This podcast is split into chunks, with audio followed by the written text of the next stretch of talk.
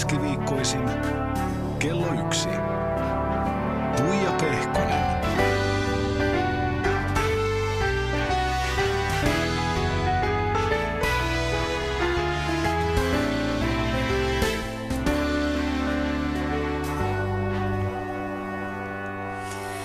Oikein lepposaa keskiviikkopäivää. Täällä mulla on jälleen tuttuun tapaan vieras. Täällä on herrasmies, näyttelijä, kirjailija, käsikirjoittaja Antti Holma paikan päällä. Tervetuloa. Kiitos paljon. 31. tammikuuta tulee ensi-iltaan Veljeni vartija -elokuva, jossa näyttelet siis kaksosroolin, pääroolin Cheekinä eli Jarena ja Cheekin veljenä eli Jerenä.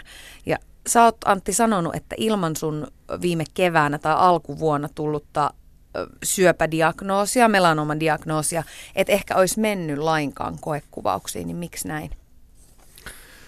Ensinnäkin niin Cheek on tämmöisenä persoonana, musiikkipersoonana kauhean mielipiteitä jakava. Ja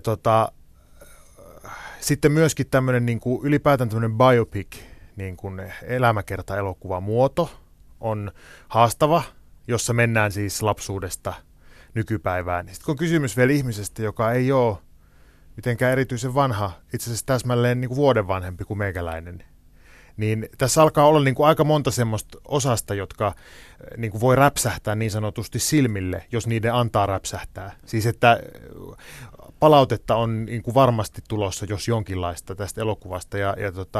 Ja ehkä siis aikaisemmin niin mä olisin ajatellut, että tämähän on niin kuin tämähän on hilpeä ajatus, että mä menisin tätä tekemään. Nimenomaan hilpeä. Joo, tämähän on nyt tosi hilpeä tämä, että mä menisin niinku Cheekiä näyttämään, mutta en mä mene.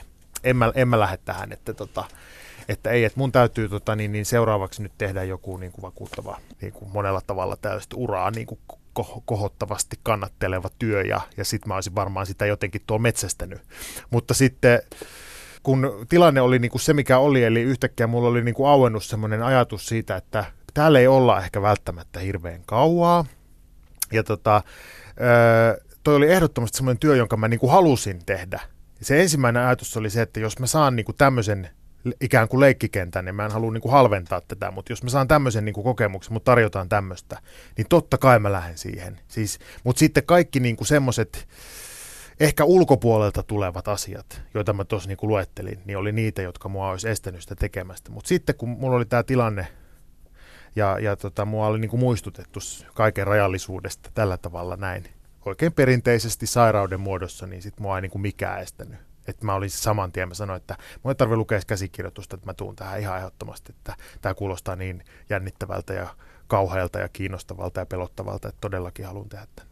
Niin tämä on aika jännää, että miten niin kuin helposti ja monesti pelot meitä ohjaa niissä valinnoissa, että asioita jättää varsinkin nimenomaan tekemättä sen takia. Nimenomaan tekemättä jättää pelkojen vuoksi, että yleensä ne on just ne asiat, joihin pelot pääsee vaikuttamaan sen takia, että pelot muodostuu siitä mun mielestä aina suhteesta ulkomaailmaan tai suhteesta ulkopuolisiin ihmisiin tai toisiin ihmisiin ja ylipäätään toiseen, että se jonkun asian menettäminen on siinä aina taustalla. Pelkää, että joku asia muuttuu tai joku uhkaa sitä, mikä tässä on. Puhutaan vaikka seksuaalisuudesta, niin oman seksuaalisuuden rehellisesti projektoiminen ulos tai jollakin tavalla itselleen rehellisenä oleminen niin on tosi usein niin kuin pelkojen alla. Että on se minkälaista hyvänsä, niin siellä on tosi paljon helposti pelkoja. Pelkää sitä, että ihmiset jättää tai hylkää tai jos puhutaan vaikka homoudesta tai transsukupuolisuudesta, niin pelätään sitä, niin kuin, että koetaan, niin kuin, pelätään väkivaltaa tai pelätään niin kuin, asioita, jotka voi olla ihan relevanttejakin pelkoja. Varsinkin näyttelijäuralla tosi paljon on sellaisia asioita, että siellä on jatkuva pelko siitä, että ei pääse tekemään tai ei pääse onnistumaan, ei pääse näyttämään tai jos menee johonkin väärän tyyppiseen juttuun, niin mitä muut ajattelee ja sitten ne ajattelee, että toi meni nyt tohon vaikka mukaan, toi meni näyttelee nyt Cheekiä, niin Mitä se susta kertoo? Mitä se musta kertoo. Ja kyllä mäkin sain heti palautetta kollegoilta, että rahan takia mä niin kuin polvistun tavallaan raha-alttarille. Ja mun tietysti teki mieli nokkavana ihmisenä olla siihen, että näytänkö mä jotenkin semmoiselta ihmiseltä, jolla ei ole rahaa. Sitten oisit sanonut. Ois pitänyt heti varmaan sanoa, niin. Mutta sitten mä vaan blokkailin niitä jossain sosiaalisessa mediassa. Ei kun siis ihan oikeasti siis se on, ja mä tiesin, että tämmöistä se tulee olemaan. Mä päätin silloin, että nyt mä en niin kuin, nämä pelot saa nyt, niin kuin, että mä oon aina sanonut, että mä en välitä siitä, mitä ihmistä ajattelee. Mä yhtäkkiä jouduin kasvokkaisen kanssa, että kyllä mä sitten ilmeisesti vähän välitänkin.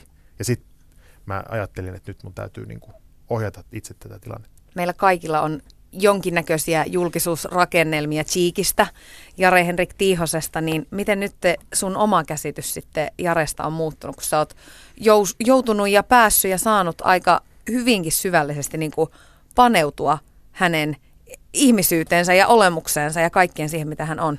No mulla on siis itse asiassa semmoinen aika hyvä tilanne tässä, että mulla ei ollut oikein. Oikeasti? Onko tuo rehellistä? Tämä on ihan rehellistä, että, koska siis mun niin kuin käsitys oli kauhean semmoinen pinnallinen, että se on siis tämmöinen niin kuin, että panemista ja timantteja, räppiä, ja sitten se on hirveän suosittu. Että tämä oli niinku se mun käsitys. No, tuo on kyllä suht pinnallinen käsitys. Niin, että mulla ei ole semmoista, että mä en niinku oikein tuntenut niitä biisejä, enkä mä niinku tuntenut sitä ilmiötä, kun mä en ole elämässäni kattonut yhtään Vain elämää -lähetystä.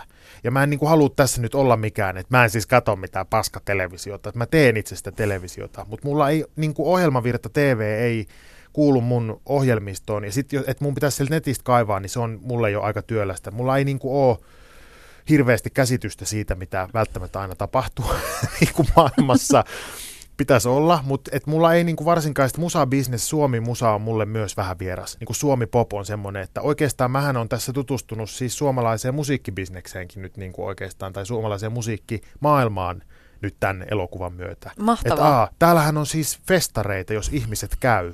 Sille, että mä oon ollut Anatuden keikalla siis Ruisrockissa, nyt oltiin katsomassa siis Profeettaa, mutta me kerettiin nähdä sekin keikka. Me nähtiin kaksi hyvin niin kuin, tavallaan eri väristä keikkaa, mutta meininki oli molemmissa ihan järkyttävä. Mutta eikö Anatudekin ole aika kova? On siis ihan jälyttömän kova. Joo. Ja mähän menin siitä ihan vähän sekaisin sitten. Tämähän on ihan mahtavaa, että tämmöistä on. Kun mä oon siis myös, niin kuin mun kupla on ihan, ja mä oon siis sanonut sen, että se on hyvin pieni. Ja mä en niin kuin, se ei ole mikään, en mä tiedä, onko se punavihreä kupla, se on joku varmaan joku sinikultainen kupla. Mä pidän itse niin kuin huolta, että ketä siihen kuuluu.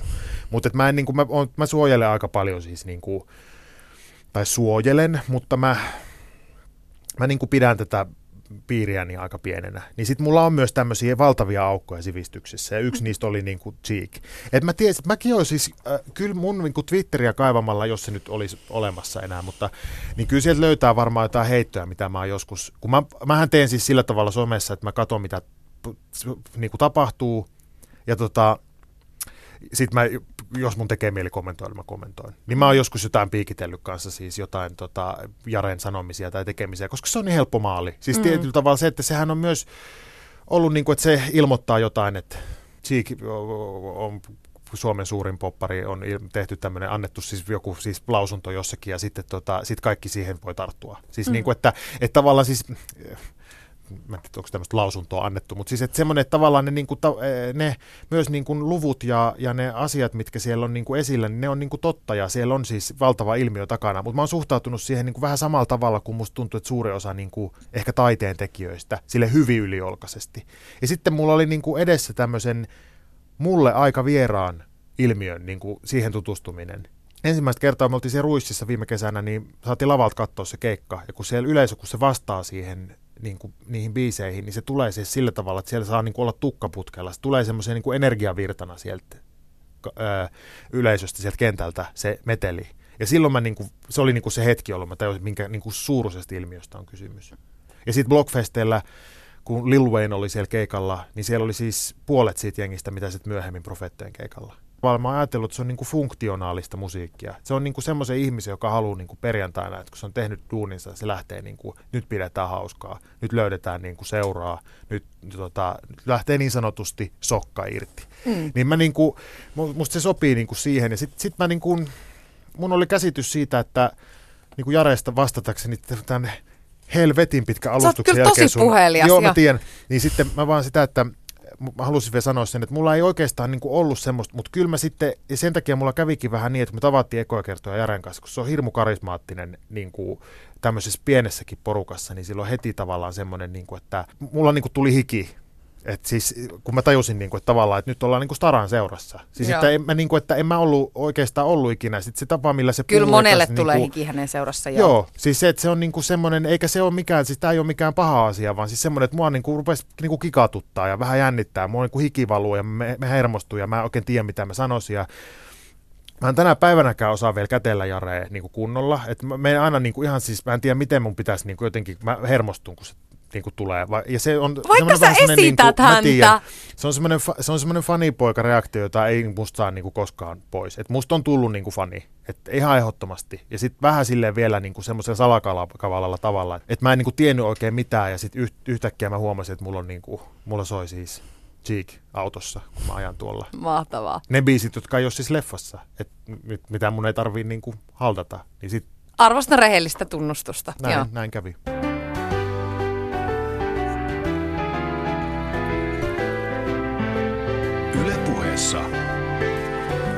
Puija Pehkonen. Ja sitten täällä on myöskin Antti Holma paikan päällä. Antti, 2014 lähit mukaan Putoukseen. Ja eipä mennyt kauankaan, kun kaikki puhuu sitten Kissi Vähähiilarista. Sä olit totta kai tehnyt siis näyttelijän töitä jo paljon ennen tuota ja paljonkin juttuja, mutta yhtäkkiä susta tuli sitten koko kansan Antti, niin miltä se tuntui? Se tuntuu hirveän hyvältä, koska mä olin siis ajatellut, että mä käyn niin kuin tervehtimässä suurta yleisöä. Se oli mun ajatus siitä Putouksesta. Et mulla oli ollut pienet yleisöt, niin kuin Helsingin teatteriyleisöt, ja mulla oli ne niin kuin sillä tavalla ihan hyvin hallussa, että mä tein monologiesityksen tai lauluillan, niin mä sain niin kuin katsomot ihan hyvin. Ei välttämättä ihan täyteen, mutta ainakin niin kuin puolilleen. Ja mulla oli niin kuin, mä olin sillä tavalla ajattelin, että mä oon niin menestynyt ihminen. Miten sä mittasit tai mittaat nykyään sitä menestystä? No mä mittasin sitä silloin silleen, että mä sain semmoinen lauluilta kuin Rakastaja. Mä pidin sen tuolla lavaklubilla Kansallisteatterissa. Ja mä sen 3 kertaa taisin myydä niin kuin täyteen. Silloin mä ajattelin, että mä oon niin kuin nobody, mutta silti tänne tulee näitä ihmisiä. Niin mä ajattelin, että nyt mä oon niin kuin menestynyt. Että mä oon niin kuin saavuttanut nyt jotain. Että mä voin itse tehdä näitä asioita. Mä voin niin kuin itse päättää, mitä mä teen. Mä voin itse myydä näitä niin kuin konserttejani tai mitä ikinä mä teen. Ja siitä tavalla alkoi sitten semmoinen uusi aika mulle. Ja siihen niin kuin tietyllä tavalla aika luontevanakin päätöksenä oli sitten se Putous, että mä, vaikka se ei ollut, tai ehkä päätöksenä, vaan se oli sitten niin kuin uusi alku. Että mä aloitin niin kuin kokeilla, mä haluan tehdä nyt omia juttuja. Mä haluan niin kuin kokeilla, että mihin niin kuin mun rahkeet riittää. Ja sitten Putouksessa kävi sillä tavalla niin kuin onnekkaasti, että Kissi Vähähiilarista tuli semmoinen aika odottamatta semmoinen niin kuin merkki jollakin tavalla, joka niin kuin läpäisi aika monta kerrosta. Ja se on aika harvinaista. Mä en usko, että semmoista niin kuin toista enää niin kuin saa kokea tässä elämässä. Että pystyy jollakin tavalla ottaa tästä ajasta jonkun semmoisen asian, jonka voi kääntää niin kuin fiktioksi tai viihteeksi, mitä sitä nyt ikin sitten niin kuin ajattelee. Että yleensä semmoiset asiat jollakin tavalla niin kuin menestyy. Ja ehkä sitä voi ajatella sitten myös menestyksenä se, että se oli niin nopea siihen jollakin tavalla, siihen niin moni ja niin monelta kantilta otettiin niin kuin omaksi se hahmo. Aika silleen samoin tein. Joo, vielä. Se tuli hirveän nopeasti, että sillä oli heti niin kuin sen ensimmäisen lähetyksen jälkeen, niin Kissillä oli niin kuin Facebook-seuraajia vaikka kuinka hirveästi. Se tuntui niin kuin, se oli yllätys kyllä. En mä siis ei mitään. Mä olin siis tavallaan odottanut, että se menee niin reisille se koko Putous, mä joudun muuttaa maasta. Mä muutin sitten vasta myöhemmin, mutta niin kuin, että mulla oli, niin kuin, mä olin varautunut siihen. Ja musta sillä tavalla näitä pitää tehdä näitä hommia. Et ihan sama niin kuin Veljeni vartijassa, niin mä en niin kuin pysty, totta kai mä odotan, että se niin kuin menestyy ja että siitä tulee kehuja, koska sitähän ihminen niin kuin haluaa, mutta se, että mä oon niin kuin varautunut siihen, että mä oon aina varautunut. Se on musta semmoinen niin kuin veitsenterällä oleminen on niin kuin Pessimisti ei pety, mutta sitten siinä on myös se semmoinen, niin kuin, että sitten mä en ole niin kuin varautunut siihen, mä en lähde sillä ajatuksella, että tämä voi mennä niin kuin kauheammalla tavalla niin kuin reisille. Mä teen työni aina niin hyvin kuin pystyn, että siitä ei niin kuin ole kysymys. Mutta sitten että se, että on, niin kuin, on tavallaan se semmoinen, että silloin on myös, se pysyy niin kuin jännittävänä se duuni, kun ei pelaa varman päälle. se on niinku se, että se varman päälle pelaaminen johtaisi mut niinku siihen, että mä tekisin tuolla niitä Nordic Noireja, mitä kaikki muutkin tekee. Ehkä niinku, olisin niinku vihainen poliisi jossain alikulkutunnelissa. Niin sit se, niinku, mä en halua vielä sinne mennä. Mitähän sitten, jos sä epäonnistuisit? Mitähän jos niinku jokin prokkis menisi ihan penkin alle? Onhan mulla mennyt vaikka mitään penkin alle elämässä jo. Ja niitä vaan välttämättä ei ole niin muistella. Miten sä sellaisiin suhtaudut? No... Mitä sulla on mennyt penkin alle? No, miksi mä tiedän susta vaan menestystarinoita jotenkin, että kun Antti Holma koskee johonkin, niin se muuttuu kullaksi? No ehkä sit just sen takia, että sit kun ei ole muuttunut, niin ei, se on siis se onni myös, että sitten ei niitä niin kuin hirveän moni muistele. Niin. Semmoinen mun viimeinen työ Kansallisteatterissa, niin kyllä mä aika niin kuin kauniit haukut sain Hesarissa siitä, että kaikki oli niin kuin huonosti, että äänikin oli jossain ihan takamailla ja siis semmoinen, niin kuin, että siinä oli niin kuin nostettu, että kollega tekee hyvin, mutta ikävä kyllä mä en tee. Kriitikko kirjoitti, että mä tein niin kuin saman roolin, mitä mä tein niin kuin aiemmin. Sä muistat huonosti edelleen se arvostelu? Mä muistan tietenkin, koska siis on. Ja sittenhän mä oon siis nukkunut pommiin yhden näytöksen Kansallisteatterissa. Hei, siitä mä luin, niin kuin, joo. Mä oon niin kuin, siis silleen, että mulla tavallaan... Niin kuin, mä taas ajattelen sitten niin, että sitten kaikki ne niinku yritykset ja ne tekstit ja ne, jotka ei ole niinku lähtenyt ja jotka on niinku dumattu ja jotka ei ole saanut, niinku, jotka ei ole lähtenyt eteenpäin, niin mä muistan myös ne. Et en mä nyt tietenkään niitä pidä silleen framilla, koska eikö tämä nykyaika kauheasti niinku kutsu tämmöistä menestystä niinku esittelemään? Kyllä, joo, mutta mä haluaisin silti vielä palata tähän sun pommiin nukkumiseen. Siis miten sä et saanut potkuja, kun sä nukuit Kansallisteatterin siis niinku isosta näytöksestä pommiin? Varmaan kaikista tiivistetyin siitä oli se, että silloinen pääjohtaja Marja-Liisa Nevala sanoi, että ei me nyt sulle anneta potkuja, kun sä et ole hulttio. Että niin, että se oli vahinko? Koska se oli, mä en niin ole psykopaatti, että mä tahallaan nukkusin niin kuin Kansallisteatterista pommiin, mutta mä en ollut jurrissa, enkä mä ollut niin kuin, kun mä en ollut hulttio. Mähän olin siellä aina tuntia aikaisemmin, kun ne alkoi ne näytökset ja roolivaatteet päälle, ja mä olin semmoisen suorittajan painajainen, mutta silloin oli siis, mä olin mennyt 2 päivällä päiväunille ja heräsin vartin yli 7, kun ovea hakattiin, että joo, mä olin tosi väsynyt. Niin. No sittenhän mä aloitin semmoisen niin kuin vuosia kestäneen niin kuin rempan, että kyllä mä sitten sen olen valmis tunnustaa, että vaikka mä olin siis suorittaja, niin mun elämäntavat oli ihan päin helvettiä, että en mä siis niin kuin, silloin mä tajusin oikeastaan siitä, en itse asiassa vielä silloin, vaan sitten vasta vähän myöhemmin mä rupesin niin kuin, kun sitten mä yritin korvata sitä pommiin nukkumista sillä, että mä tein siellä ihan hirveästi töitä ja yritin vaan tehdä paremmin ja paremmin töitä ja sitten mä poltin itteni loppuun niin kuin sillä, että mä tein niin kuin tavallaan, että mulla ei ollut niinku kiitollisuuden, vaan siitä kiitollisuudesta, että mä saan tehdä töitä vielä, että mua ei potkittu pois. Niin sit mä niinku, että on siis, tässä on niinku monta tämmöistä puolta niinku näissä kaikissa, että en mä, ja sitten niinku ehkä siihenkin siis, siihenkin kuuluu niinku se, tähän koko duuniin niinku se, että sitten nyt varsinkin kun tässä on tehnyt näin, niin mä yritän niinku valita myös, se on osa sitä omaa niinku työtä, että pitää tietää niinku ne, että mihin niin kuin lähtee ja että millä panoksilla niin sanotusti pelaa. Että. Miten sä niitä valitset, niitä juttuja, kun sä oot aika onnekkaassa ja silleen poikkeuksellisessa tilanteessa, että pystyt niin kuin itse päättämään, mihin sanot kyllä ja mihin sanot ei, että niin sanotusti rahan takia ei tarvitse ihan mitä vaan tehdä? No mulla on monta tämmöistä systeemiä, mutta yksi on siis semmoinen vaan semmoinen sisäinen kutina on niin kuin se pääasiallinen. Sisäinen kutina, joo. Ja se on niin kuin se, että mihin mä niin kuin, sit kun mua kutittaa, että tää on semmoinen, jonka mä teen, niin mä sanon heti kyllä. Ja sit mä sanon myös heti ei. Että se on niin kuin... Onko se intuitio? On. Se on siis se, ja sillä mä niin kuin nyt meen. Mutta sitten mulla on semmoinen, että jos tulee vaikea, jos se intuitio ei niin kuin puhuttele, niin sitten mulla on semmoinen ammattinäyttelijän kolmikanta. Hyvää, kivaa rahaa. 2 pitää toteutua. Ja hyvää, se tarkoittaa, niin, että siis se tarkoittaa niin kuin sitä, että hyvää tarkoittaa sitä, että on niin kuin todennäköistä, että sitten tulee hirveän hyvä juttu. Ja se voi tarkoittaa myös monia muita asioita, mutta että siis että tavallaan laadullisesti siitä tulee niin kuin kova, että sillä mennään kannesiin. Ja sitten kivaa on se, että se on itselle niin kuin hyödyllistä. Niin kuin, sen ei tarvitse välttämättä olla niin kuin hauskaa, mutta että siinä on joku sellainen haaste, ammatillinen haaste, joku sellainen, että ajattelee, että noiden ihmisten kanssa mä haluan tehdä. Se on niin kuin se kivaa. Ja sitten rahaa on tietysti rahaa. Et sitten jos ajattelee, että tästä ei makseta mitään, mutta tämä on niin kuin, tästä tulee todennäköisesti hyvää, tämä on todennäköisesti ihan älyttömän hauskaa, niin sitten... kannattaa tehdä. Mutta sitten jos ei ole mitään muuta tarjolla kuin esimerkiksi sitä rahaa, niin sitten ei kannata lähteä. Hei, tämä on aika hyvä. Voinko mä ottaa tämän käyttöön? Voit ottaa. Sen nimi on Ammattinäyttelijän kolmikanta ja sen on tehnyt Antti Holma.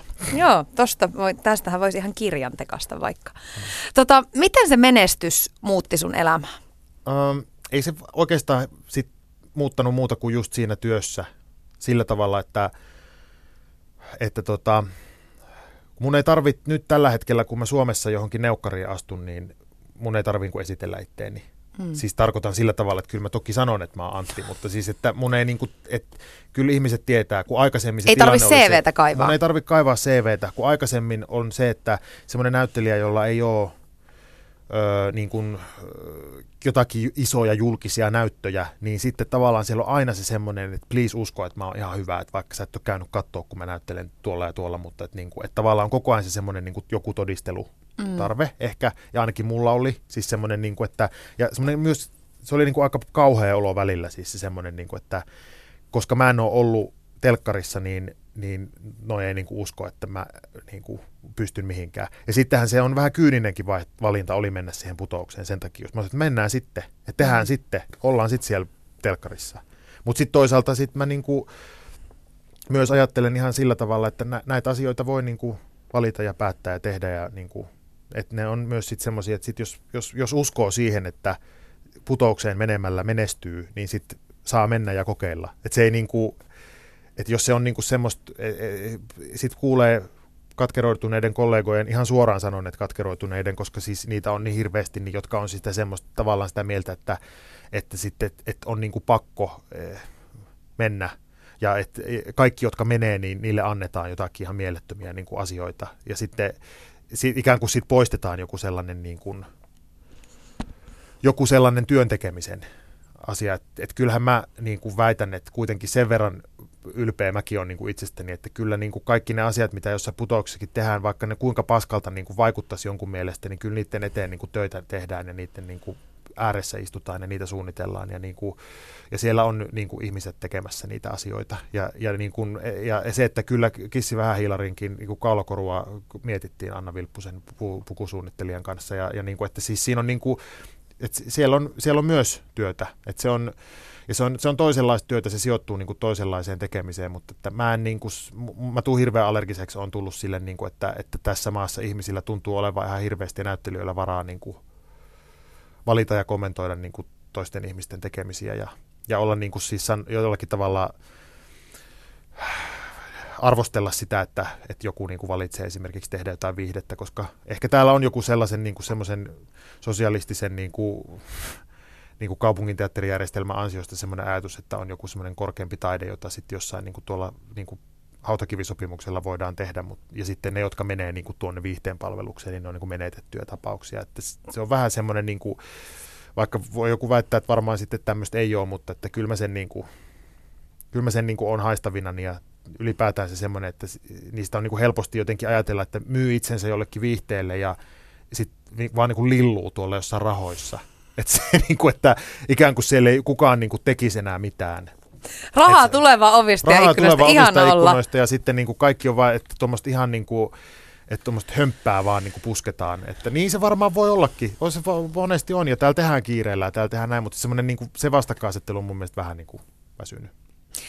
Ton menestyksen myötä, niin sustahan on haluttu myöskin tehdä tämmöinen siis mielipidekone, että Antti Holmalta voi kysyä siis ihan asiasta kuin asiasta. Tämä on jännä, kun tämähän on vähän silleen kaksiteräinen miekka, että toisaalta sä oot niin kuin etuoikeutetussa asemassa, että et sun sanalla on painoarvoa ja sillä on merkitystä ja sä voit vaikuttaa sellaisiin epäkohtiin, joita ympärilläsi näet. Mutta jostain syystä sä et ole kuitenkaan ollut ihan kauhean innoissa tästä tämmöisestä niin kuin vaikuttajaviitasta. En, ja nyt mä oon sen niin kuin tavallaan luovuttanutkin pois. Tai se on niin kuin mun ajatus. Kyllä mä tässä istun nyt sulle juttelemassa ja ihan mielelläni sen teen. Ja se kuuluu tietysti myös siihen, että leffa tulee ja muuta. Että meillä on niin kuin, silloin mä tuun täältä, kaivaudun sieltä komeroistani ja tuun sitten tänne juttelemaan. Mutta mulla oli tosiaan, niin kuin sanoit, niin se on ihan totta. Ja se liittyy varmaan siihen, että mulla oli niin kuin, mulla on sosiaalisessa mediassa seuraajia ja mulla on tietyllä tavalla semmoinen yleisö tai platformi, tämmöinen niin kuin alusta, jossa mä voin niin kuin kommentoida asioita. Mutta mä en usko, että sillä on mitään vaikutusta mihinkään. Mä oon niin kuin tosi kyynistynyt semmoiseen vaikuttamiseen, mielipidevaikuttamisen niin kuin konseptiin. Mä en usko siihen, että tuolla netissä huutelemalla mikään muuttuu. Eikö Miitsu-kampanja saanut jo niin kuin muutosta aikaan? Sehän kuitenkin lähti yhden henkilön. Kyllä se varmasti sai, mutta mä oon siihenkin suhtaudun kyynisesti, siis että missä se muutos niin kuin on, sit todella on. Ja sitten tavallaan se, että kun mä sitten oon seurannut niin kuin läheltä myös sitä, että miten sitä asiaa niin kuin käsitellään, niin tuntuu, että siellä niin kuin päättöminä juostaan niin kuin päin seiniä. Että se on, että kukaan ei niin kuin johda sitä tilannetta ja kukaan ei tavallaan ajattele sitä asiaa niin kuin pidemmälle, vaan siellä niin kuin hirveän monet eri äänet riitelee. Ja silloin se niin kuin, myös se asia niin kuin sieltä pikkuhiljaa liukenee ja samalla tavalla niin kuin setien kädet käy niin kuin hameiden alle niin kuin ennenkin. Ja sitten mä oon ihan hirveän kyyninen, mä oon tosi pahoillani, mutta siis että... Elää sitä pyö, anteeksi. Kun... Mutta se, että mulla on siis semmoinen, varmasti se Me Too-kampanja on, siis se, mä en halua niin kuin sitä asiaa vähätellä. Sehän on ihan todella, niin kuin, ja se on semmoinen asia, jonka mä niin kuin olemassaolon niin kuin todellakin olen tiennyt. Ihan siis nuoresta asti, että mä tiedän, että miten... Niin kuin, mä oon seurannut sitä siis, niin kuin, että kuinka tavallaan se semmoinen niin kuin setien ja nuorten naisten välinen niin kuin, sähkö, joka on todennäköisesti kyllä pääasiassa niiltä sediltä lähtöisin, mutta niin kuin, että miten se niin kuin magneetin lailla niin kuin se vetää ja miten se sotkee asioita ja miten se on niin kuin, miten tavallaan kun mä oon tietyllä tavalla sit ollut siitä niin kuin jollakin lailla ulkopuolinen. Et mä oon ollut siis silloin Kansallisteatterissakin musta tuntui siltä, että mulla oli niinku ihan hyvä paikka siinä yhteisössä, koska mä oon homo, niin mä en ole miehille uhka, koska mä en oikeastaan ole mies. Ja sitten naisille mä en voi tietenkään myöskään uhka, koska mä en voi niinku niitä ahdistella. Niin sitten mulla oli aika hyvät välit siellä kaikkiin. Siis se, että se ei ollut mulle ollenkaan niinku haitallinen asema. Että ne niinku, mä en uhannut kenenkään maskuliinisuutta olemalla niinku maskuliinisempi, koska mä en ole maskuliininen, koska mä oon homo. Niin sitten tavallaan, ja sitten niinku ihan puhtaasti niin se, että mä niinku, et naiset tietää, että ne voi luottaa mun seurassa siihen, että mä en yritä päästä niiden hameen alle. Tän, niin kuin mäkin tunnen tämän niin kuin ytimissäni niin kuin tämän niin kuin patriarkaalisen perseen niin kuin hajun. Niin on se kyllä vitsi, tolleen sanottuna, niin se on kyllä, se kuulostaa niin ihan... sairaan hurjalta. Että naiset voi luottaa sun, kun he tietää, että sä oot homo, niin sä et niin kuin alat kourimaan. Just niin, mutta se on siis, ja ei tää ole mikään, mä en siis, ja edelleen mä sanon tästä nyt ennen, kun tää on niin arka aihe myös, että sitten tästä on niin kuin vaikea puhua sillä tavalla, kun mä todellakin on sitä mieltä, että nämä pitää niin kuin purkaa nämä systeemit, ja että mä todella toivon, sen lausunnon mä voin niin kuin tässä antaa, että siis kaikki nämä nilkit, niin kuin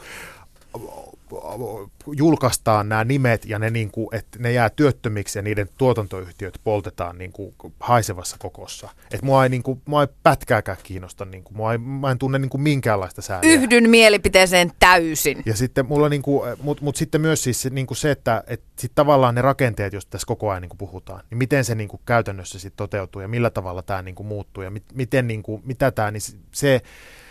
Sitä mä niin kun seuraan semmoisella niin kun kauhunsekaisella, kyynisellä jännityksellä ja sen seurauksena myös niin mun oma niin kun piiri vain pienenee ja pienenee. Et mä, niin kun, mä pidän lähellä enää oikeastaan vaan niitä ihmisiä, joihin mä voin niin kun 100% luottaa. Että musta tuntuu, että joka puolella on semmoinen niin nyt tulehtunut vaihe niin kun maailmassa ja mielipideympäristössä myös. Että sen takia mä jäin myös sitä viittaa, tätä mielipidevaikuttajaa viittaa niin kun mielelläni luovutan nyt niin kun ihan eteenpäin, että mä en halua olla enää niin kuin sotkemassa enkä loukkaamassa, koska nyt myös tuntuu siltä, että se on hyvin vaikea niin kuin sanoa enää mistään mitään ilman, että astuu jonkun varpaille tosi pahasti.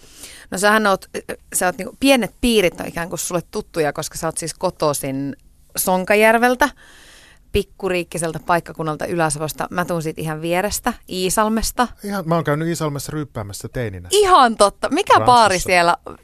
Villikissa. Villikissa oli ja sitten oli Kojotti. Los Kojotis. Minäkin olen käynyt Kojotissa. Mä oon käynyt väärillä papereilla Kojotissakin. Joo, niin minäkin.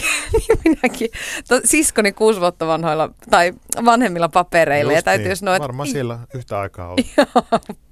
Painettu Iisalmen yössä. Näin. Siellähän on ihan yllättävän meneväkin yöelämä. No siellähän oli siis semmoista, mä oon kerran nähnyt, Pohjolan kadulta kävelin Rantsuun koululopettajaispäivänä, mä en 3 pahoinpitelyä siinä matkalla. Okei. Yksi oli pystyssä, mutta kaksi oli semmoista, että joku makasi maassa ja niin siihen kimpussa oli. Mähän yritin nyt tässä tehdä siis kunniaa Ylä-Savolle ja Iisalmelle. Mä oon nyt vähän pahoillani. Mutta sä oot aika kyyninen nyt ja niin kuin vedät matoa alta tässä niin kuin kaiken aikaa. Iisalmessa on paljon hyvääkin. Siellä on siis Olvin tehdas ja maailman pieni ravintola. Korkki. Just niin. Joo. Vaihto muuten nimensä, olikohan se Kuoppi välillä. Mutta niin muuten oli. Kuoppi, eli joo. Kaappi, niin sanotusti. No mutta siis Sonkajärvellä olet kasvanut ihan siinä naapurissa, Iisalmi on sulle tuttu paikka. Sulla oli uskonnonopettaja äiti, körttiläispappi iskä, 4 pikkusiskoa ja tosiaan elämä siellä niin kuin aika pienissä piireissä. Niin mitä tuolta on sulle jäänyt? Mitä sä niin kuin lapsuudesta ja noilta ajoilta tai nuoruudesta muutit pois sitten yksikseksi suureen maailmaan 15-vuotiaana, mutta mitä niistä on ikään kuin sulla jäänyt tähän päivään saakka? No mulla on ollut hirveän hyvä lapsuus ja mulla on maailman parhaat vanhemmat ja ihanat pikkusiskot, että mulla on niin kuin se lapsuus on, sen takia mä oon niin ehkä myös, mulla on joku semmoinen ammatillinen itsevarmuus olemassa nykyisin, mä luulen, että se on pelkästään siitä syystä, että mulla on niin hirveän hyvä, niin kuin, hirveän hyvät lähtökohdat, että mun vanhemmat oli niin. Ne on niin kuin hyvät vanhemmat sen takia, että niitä ei hirveästi kiinnosta, mitä mä teen. Ymmärrän. Ne ei niin kuin puutu mun asioihin, mutta ne ei ole välinpitämättömiä, vaan ne haluaa, niin kuin, että niiden se kasvatusfilosofia on ollut niin kuin sellainen, että tehkää mitä teette, kunhan voitte hyviä ja olette onnellisia. Et se on niin kuin, ja niin mä oon tehnyt. Ja se on se, mikä mulle sieltä on niin kuin jäänyt. Mutta sitten mulle on jäänyt myös sellainen, että mähän tein siellä kauheasti Sonkajärvellä. Mä tein niin kuin ihan älyttömästi asioita, että mä olin siis kansalaisopiston savipiirissä.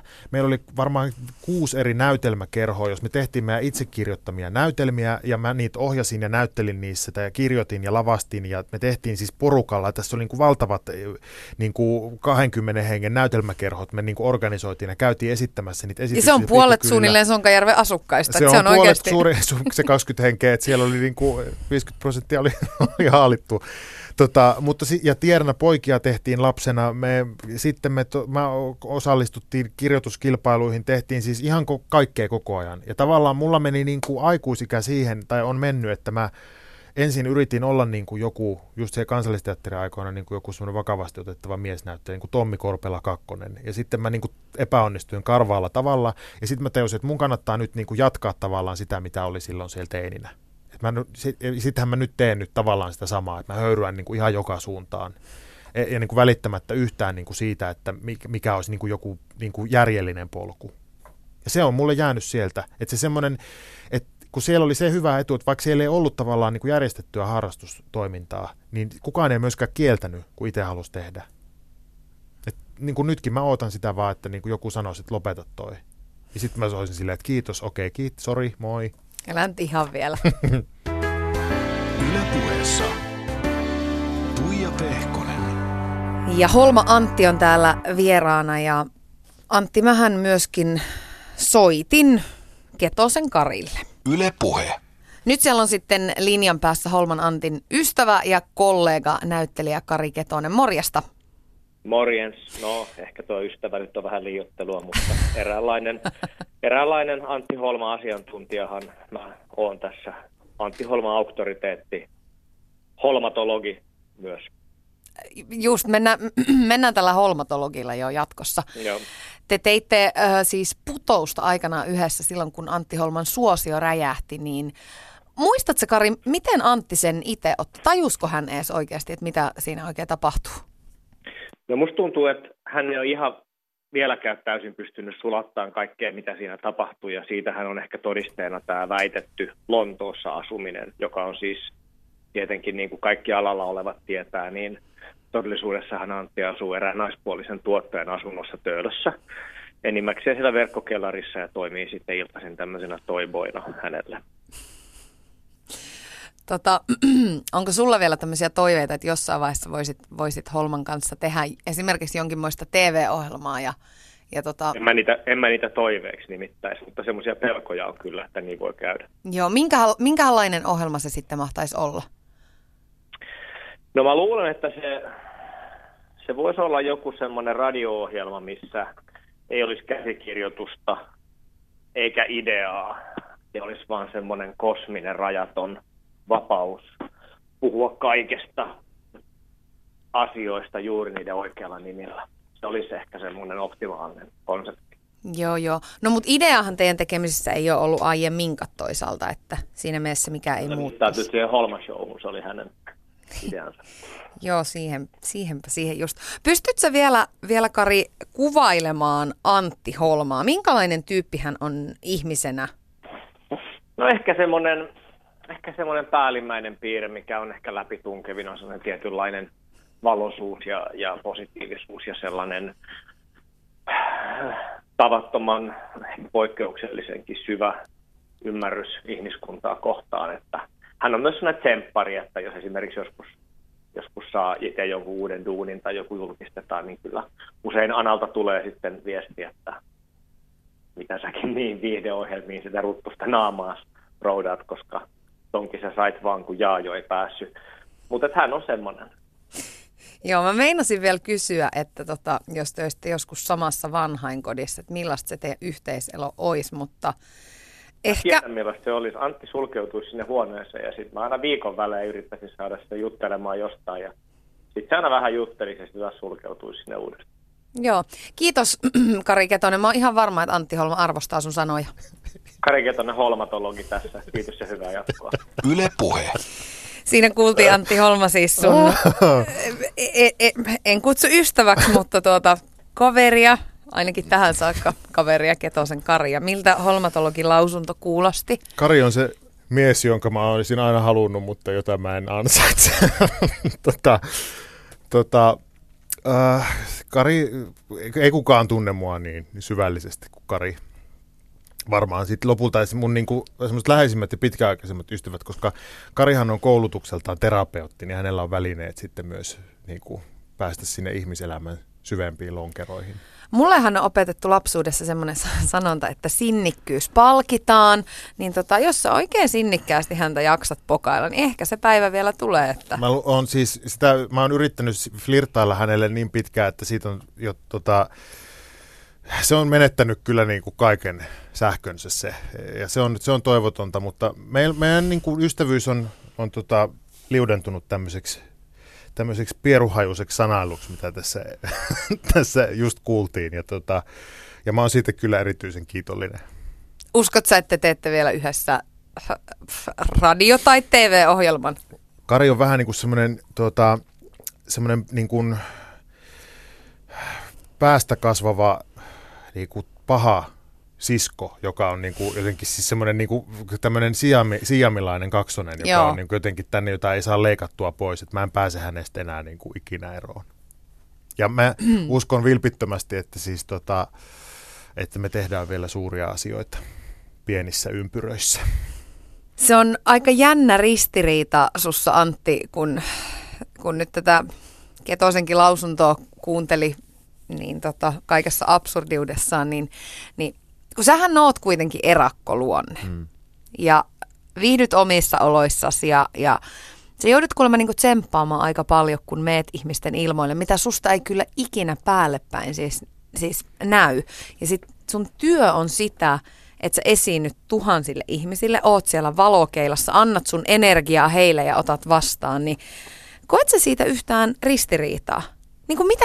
Siis toi on mulle niin mahdoton jotenkin toi sun koko kombo, että niin miten sä voit olla tommonen itekseen möyröttäjä ja sit kuitenkin tehdä tommoista työtä ja niin antaa niin paljon?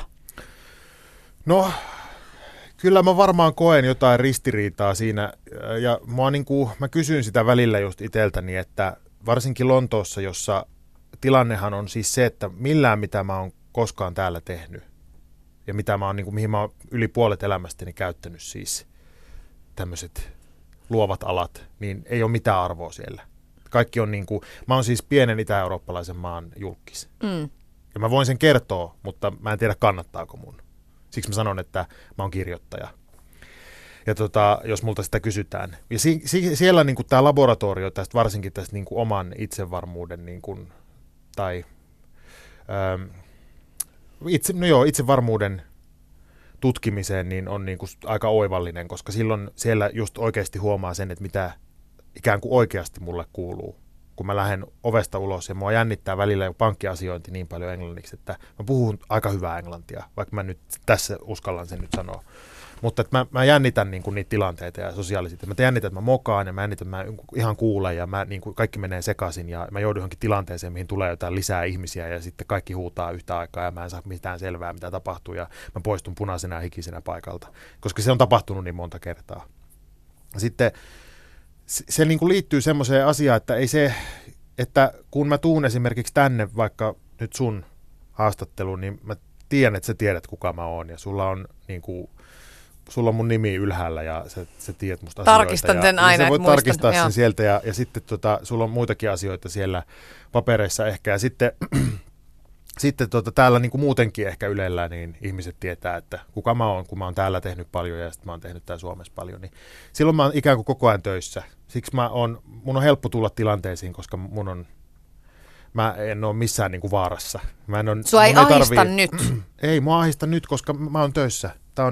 Enkä mua ahista, jos joku tulee juttelemaan mulle ratikassa, tai ei mua ahista, jos joku tulee niin kuin lentokentällä vetää hihasta ja haluaa kertoa, jota on nähnyt jonkun mun jutun. Se on päinvastoin. Musta se on ihanaa.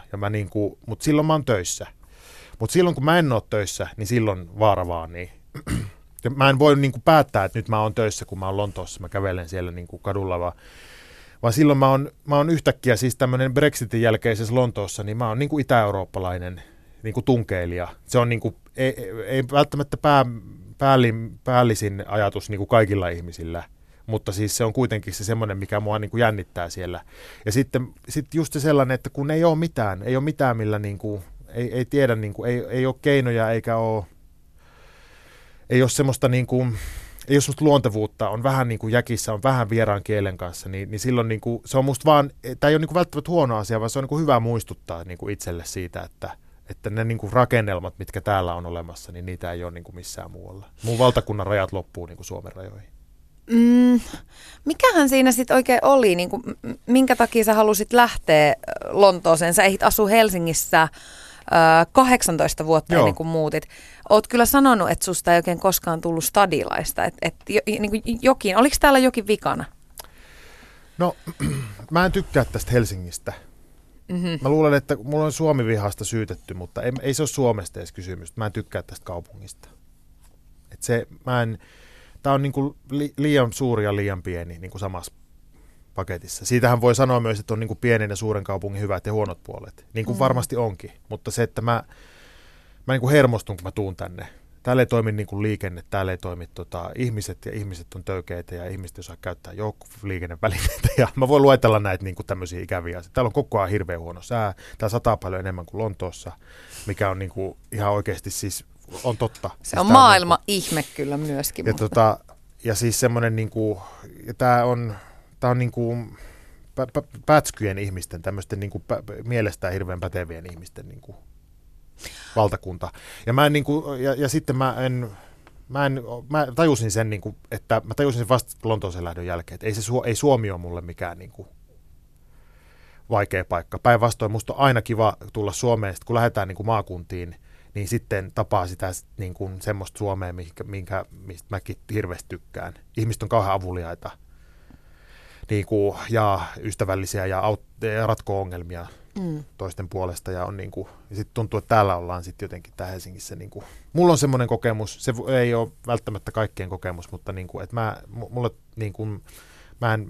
musta on niin kuin kylmä kaupunki. Mun vyöhyketerapeutti, mä oon höyrähtänyt tämmöisen, mä käyn kerran kuukaudessa vyöhyketerapiassa, se auttaa kaikkeen, voin suositella henkisesti ja fyysisesti.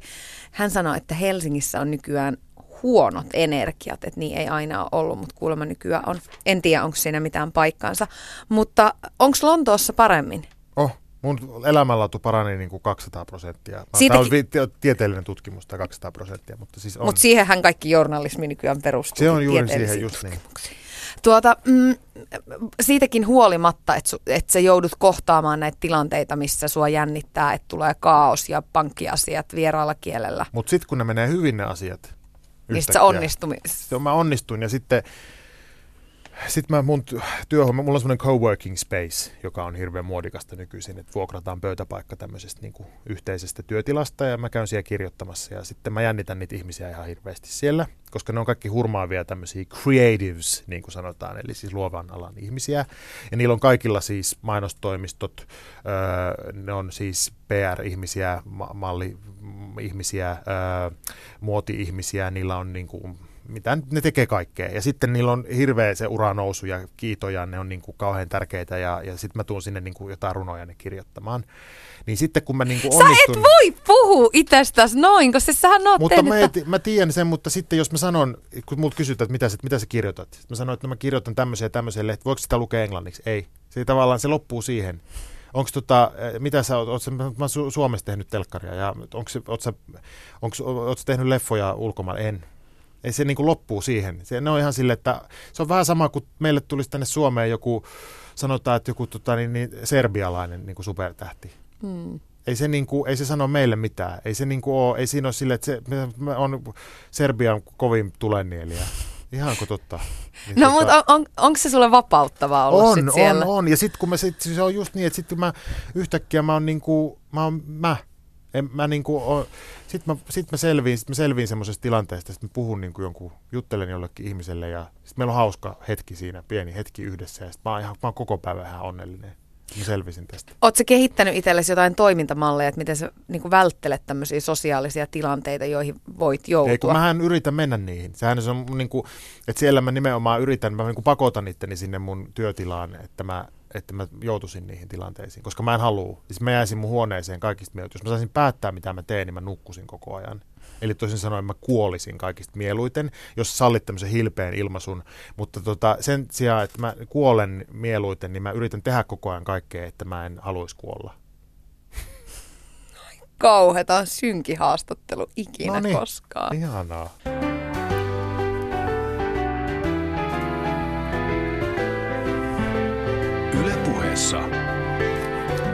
Puija Pehkonen. Ja synkkääkin synkempi Antti Holma. Onneksi saadaan hetkeksi ääneen sun ystävä, joka ei ole ihan niin synkkä. Nimittäin yksi sun lähimmistä ystävistä, kirjailija, ohjaaja Saara Turunen, jolle mä soitin. Ja kyselin, että kun te olette tutustunut aikanaan jo Kallion lukion aikoina, niin että miten se teidän ystävyys sitten oikein alkoi? No se taisi olla sellainen juttu, että mä en osannut käyttää tietokonetta, niin mä pakotin Antti auttamaan mua. En muista paljon muuta siitä, mutta niin se kaikki alkoi. No kun Antti on tämmöinen omissa oloissansa möyröttäjä, niin miten sitten kun te kaksi vietätte aikaa, niin mitä te niinku teette? No me juodaan aina kahvia aika monta kupillista ja puhutaan ihan helkkaristi. Yleensä monta tuntia putkea, sitten me ei taas nähdäkään parin viikkoa. Meillä on sellaisia intensiivisiä sessioita. Eikö niin, että te olette myöskin asunut kämppiksinä jossain vaiheessa? Joo, nuorena asuttiin tosiaan. Just lukioaikana asuttiin yhdessä. Tämä on aika kiinnostavaa, kun jotenkin mulla on sellainen käsitys, että teillä on kuitenkin aika niin kuin erilaiset elämäntavat, esimerkiksi käsitys siivouksesta ja siisteydestä. Niin miten se yhteiselo silloin oikein niin kuin meni? No en mä tiedä. Kun ihminen on nuori, niin sitten monenlaiset järjestelyt on mahdollisia. Mutta meillä oli sopuisa ja oikein toimiva hyvä yhteiselo. Ehkä se meni silleen, että mä aina imuroin välillä ja hakkasin sillä imurilla Antti ovea ja sitten se pakeni vähäksi aikaa parvekkeelle. Silleen se about meni. Okei, tämä riittää paljastukseksi Antin siisteystasosta, sovitaan näin. Mutta herra on siis myöskin kirjailija, ihan kuten sinäkin, niin ootko sä saanut lukea ja kommentoida Antin tekstejä ikään kuin vähän etukäteen ennen muita, silloin jo niin kuin työvaiheen aikana? No en oikeastaan. Meillä ei ole Antinkaan sellaista dramaturgistuhdetta sillä tavalla, että me yleensä kirjoitetaan ihan omissa oloissamme ja sitten kun on valmista, niin sitten näytetään ja sitten toinen sanoo aina, että tämä on ihan hirveän hyvä, että niin kuin sillä tavalla me ei niin kuin kommentoida toistemme työtä oikeastaan. Meillä on ollut pitkään sillä tavalla sellainen kirjallinen suhde, kun me ollaan asuttu niin paljon eri paikoissa, että me ollaan kirjoiteltu tosi paljon kirjeitä. Hei, pystytkö vielä, Saara, vähän kuvailemaan Antin käyttämää kieltä. On se sitten niissä teidän meileissä tai kirjoissa, mulla on just tässä käsissäni Holman uusin Kauheimmat joululaulut -kirja, niin miten sä sitä kieltä kuvailisit? No, Antin kieli on tosi virtuosimaista ja sikahauskaa ja tosi karmeeta. Yle Puhe. Siinä kuultiin siis sun, Antti Holma, sun hyvää ystävää Saara Turusta. Sä oot karmeiden tekstien kirjoittaja. Ilmeisesti näin. Joo. Semmoinen karmeus on ollut ehkä Saaren ja mun ystävyydessä kanssa niinku semmoisena, miten se voisi sanoa, tämmöisenä kantavana sanana myös, koska me ollaan tunnettu toisemme niin hirveän nuoresta asti. Ja niin kuin Saara sanoi tuossa, että nuorena kaikenlaiset järjestelyt on mahdollisia. Se on ihan totta, että silloin ei oikeastaan, se lukioaika oli hirveän ihanaa sen takia, että silloin ei ihmisellä oikeastaan ole identiteettiä. Silloin on vaan lukiolainen ja silloin voi tutustua hirveän erilaisiin ihmisiin. Ja silloin myös musta ehkä ne kaikista voimakkaimmat ihmissuhteet niin kuin muodostuu. Ja tärkeimmät. Ja mulla ainakin niin kuin Saara on ollut niin kuin yksi niistä. Ja sitten siihen liittyy myös siis semmoinen, että Saara on nähnyt musta, hän puhuu hyvin kauniisti ja sievästi tässä, mutta kyllä mä voin nyt tässä kuulijoille paljastaa, että se tietää musta semmoisia asioita, mitä kukaan ei halua tietää. Että mä olisin toivonut niin jotain. Joo, mutta se on just niin, että sitten semmoinen tavallaan se semmoinen myös, että ne ei välttämättä myöskään ole niin kuin semmoisia hirveän edes hauskoja asioita, vaan ne on myös sitten semmoisia, että sitten ystävä on nähnyt niin kuin myös, en nyt välttämättä voi sanoa niin kuin pimeän puolen, mutta ne niin kuin semmoiset kohdat, mitkä on ei ole välttämättä niin sitten edes niin kuin hilpeitä, että niitä ei mekään muistella. Että siellä on, niin kuin, siellä on paljon sellaista historiaa myös, ja sen takia ne myös on niin hirveän arvokkaita tuommoiset ystävät, että on voinut jakaa elämänsä jonkun toisen ihmisen kanssa, vaikka meillä ei luoja nähköä ole koskaan mitään niin kuin muuta ollut kuin ystävyyssuhde, mutta siis, että mä silti näen, että jollakin tavalla Saara on mun semmoista niin kuin, ikään kuin perhettä, joka mulla kun ei ole semmoista perhettä eikä oikein haaveitakaan sen perheen perustamisen kanssa, niin sitten näistä tämmöisistä ihmisistä, vaikka ne omia perheitään perustaisivatkin, niin ne pysyy sitten mun niin kuin perheenä kuitenkin.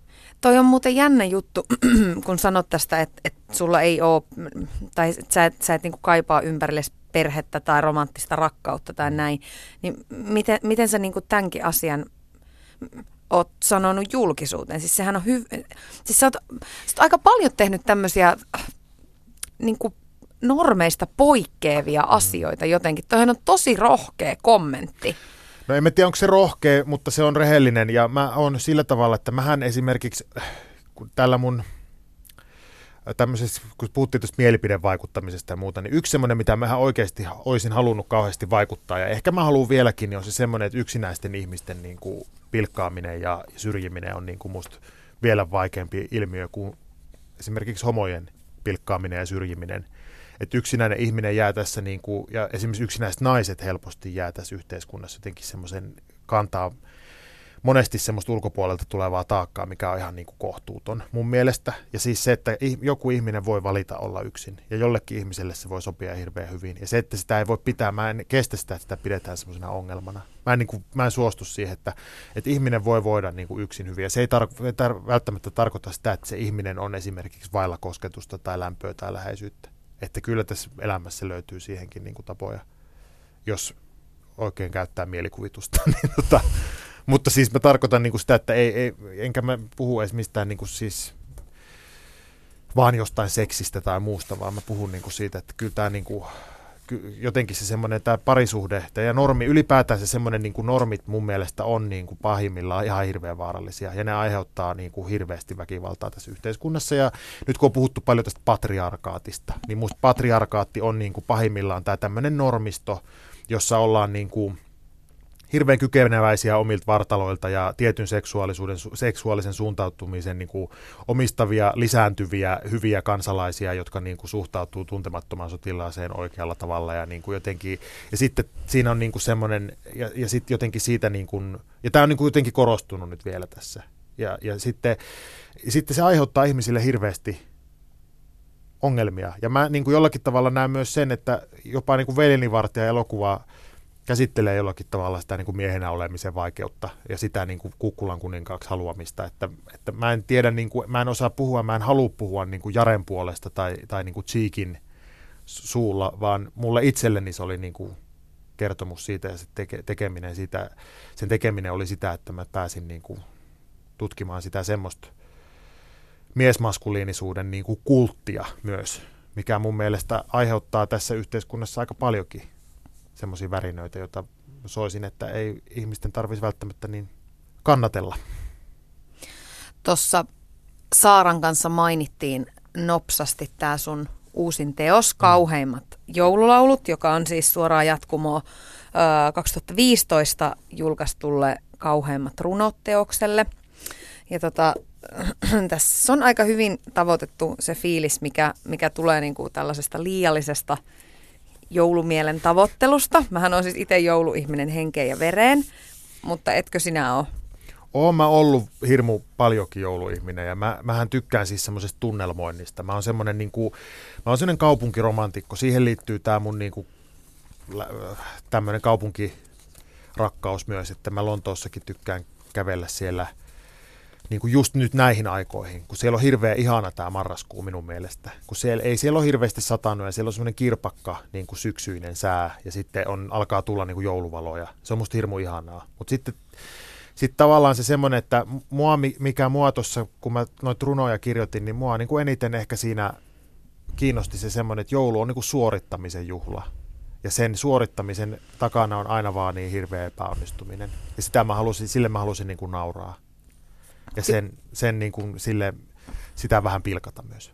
Joo, siinä sä onnistuit kyllä. Mua hymyilyttää sen takia, kun sulla tulee hetkittäin, tiedätkö, semmoisia, niin kuin mulle tulee lämmin tunne, kun mä kuuntelen sun puhetta. Sulla tulee hetkittäin semmoisia ihan savolaisia ilmaisia, niin kuin minun mielestä, joka tuli tuolla väliin. Joo, sitten se on vähän harmi, kun mulla on niin kuin katkennut yhteys siihen murteeseen. Mä just sanoin muuten ääneen pari päivää sitten, että mua ei ikin kästetä savolaiseksi, koska mua ei jotenkin mielletä. Varmaan sen takia, että mä näytän niin kuin stubbilta. Niin sä oot epäsavolainen kyllä muuten. Niin ulkonäöltä, mutta kun mä en oikeasti ole yhtään epäsavolainen, niin sitten musta olisi ihan hirveän hauskaa näytellä joskus savolaista. Ja mä haluaisin tosi paljon tehdä sen, koska sitten mä haluaisin myös vähän sen murteen kanssa päästä taas leikkimään, koska mulla on niinku, ja se on muuten ollut hauskaa. Kari soitti mulle yhtenä iltana, nauroi ihan hulluna, kysyi, että miksi sulle tuli murre yhtäkkiä. Niin jostain syystä on käynyt niin, että kun mä puhun tosi paljon englantia mun arjessa, niin sitten jostain syystä mun suomi on ruvennut niinku savolaistumaan taas. Ai mahtavaa. Ja mä olisin kysynyt sulta sun viimeiseksi kysymykseksi jonkin toiveen, koska aina kun toiveet sanoo ääneen, niin ne toteutuu. Mutta tässähän sä sen sanoit. Se on siinä. Joo, toivotaan, että saat näytellä jonkin savolaisroolin. Mä toivon todellakin. Kiitos tosi paljon sun vierailusta, Antti Holma, ja kaikkea hyvää. Kiitos samoin.